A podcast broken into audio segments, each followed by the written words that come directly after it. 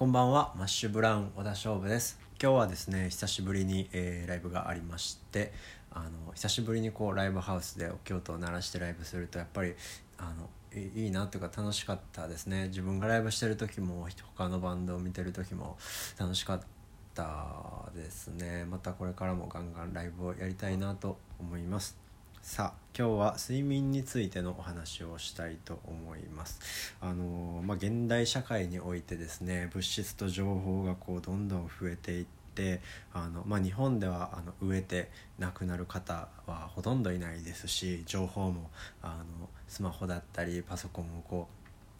使えばですねいくらでも情報が手に入るっていうどんどんどんどん何でも足りる時代になっていってる中で、まあ、どんどんどんどん足りなくなっていってるのがあの睡眠っていうものでですね。で特に日本人の平均睡眠時間は短くて確か先進国の中でも、えっとね、最下位か下から2番目ぐらいの平均睡眠時間であの日本人は睡眠を結構おろそかにしがちなんですけどあのー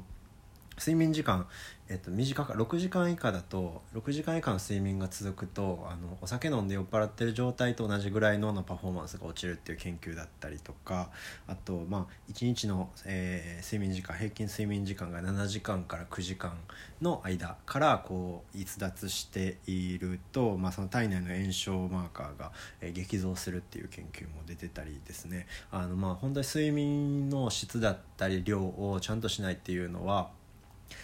あの早死にの原因にもなりますし、えー、普段の、えー、脳のパフォーマンスだったり体のパフォーマンスも落ちるので本当にいいことがなくてですねあの人生の4分の1はもう睡眠をして過ごしてるので睡眠の質だったり、えー、取り方量だったりはとてもあの何をするにおいても大切だと僕は思っています。でですね僕も結構睡眠についてこういろいろあれこれあのなんだろう研究とかのやつ見たり自分でもいろいろ試したりとかあの睡睡眠については結構好きなのでいろいろと紹介したいと思います。えー、とは言ってもですね結構あの、まあ、皆さん夜遅くまで例えば仕事があったり家に帰ってきてからこうスマホだったりをこうテレビとかをだらだら見てしまって寝る時間が遅くなって次の日も朝が早かったりあの睡眠時間っていうのは本当にこう削ってしまいがちなんですけどもあの睡眠負債っていう言葉があるみたいにこう睡眠が少ないとどんどんその睡眠を負債あの借金していくみたいな考え方なんですけどもあれは例えば週末とか、えー、どっか疲れたタイミングで一気に寝るといいやって思ってると実はそうではなくてあの汚れとかと一緒で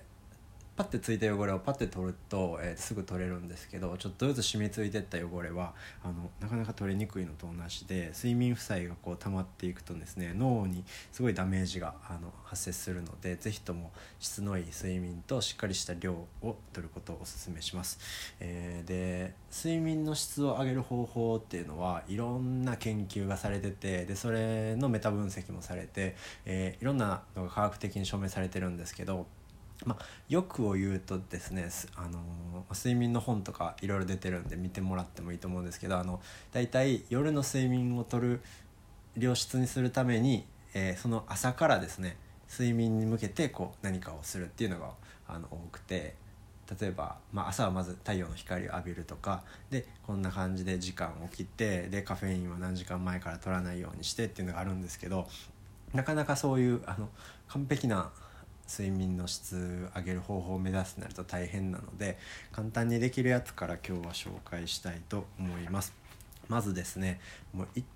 一番簡単にできる上で、えー、かなりの効果量があるのででこれがおそらく、えー、聞いてくださってる方ほとんどの方ができてないと思うので今日から試してみてください、えー、とても簡単なことでえー、よく言われてると思うんですけど睡眠の1時間前からスマホやパソコンを見ないですね。これはもう本当にあの劇的に睡眠の質が上がるのでやってみてください。結構寝る直前に例えば LINE だったり、えー、返したりインスタをちょっと見たり Twitter ちょっと見たりだとかですね、まあ、ちょっと調べ物をしたり寝る直前まで YouTube を見てたりっていう人結構多いと思うんですけども例えばもう1時に寝るのであれば12時までしかスマホは触らず、えっと、もうスマそれ以降スマホはも充電したりして、えっと、放っておくですね。そこからもう一切スマホは触らない。えー、ただですねなかなか寝る1時間前からスマホを触らないっていうのは難しい人も多いかと思うのでとりあえずですねあの寝る30分前はスマホを触らないっていうのを結構徹底してやってみてください。それだけでも結構睡眠の質は良くなります。30分やとですねあのまあ最後にスマホ触ってじゃあもう寝ようと思ってそこから、えー、例えば歯磨きしたりだとかコンタクト外したりとかちょっと片付けしたりとかですね寝る準備してる間に30分ぐらいは経つのであのちょっと1時間が難しいという方はまずは寝る30分前からもうスマホを絶対触らないっていうのをやってみてください。で他に、えっと、僕がやっているのはですねこれも結構確か、えー、科学的な効果量が高いんですけど、えーまあ普段もし寝るところベッドがあったり布団があったりいろいろあると思うんですけど僕だとベッドで寝るんですけど、えっと、夜寝る時以外はもうその場所には行かないですね。例えばベッドで日中ゴロゴロしてたりとかベッドの上で作業をしたりとかっていうのをなくすっていうことですね寝る時だけベッドに入って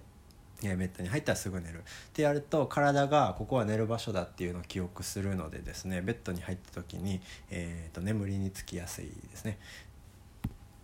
であとはですね結構仕事とかは集中するために夜とか、えー、仕事終わる前ぐらいコーヒーを飲んだりとかカフェインを取る方もいると思うんですけども基本的に、えーと、寝る6時間7時間前からはもうカフェインは取らない方がいいです例えば12時に寝る場合はもうお昼あお昼じゃない夕方の6時とか以降はですねあのカフェインを取ってしまうと睡眠の質に影響が出てしまうのでこれも結構気をつけた方がいいです。でもう一つですね結構これはあの効果的なんですけどちょっと家の環境が整わないとあの難しかったりもするかもなんですが、えっと、夜に向けて寝る時間に向けてどんどん照明を暗くしていくっていうあの僕の家の照明はこう明るさとか色を、えーと、調節できるようになっていて自動でも時間設定で変わるようになってるんですけども、まあ、夜に向けて、えっと、どんどん暗くしていって。で、えー、寝る時に真っ暗になるように徐々に徐々に体がこうあれですねいきなりずっと白い昼間と同じ明かりで過ごしてて寝る前に電気を消してもなかなか体がそのモードにならないので、えー、夜に向けてどんどん電気を暗くしていくっていうのはかなり有効です。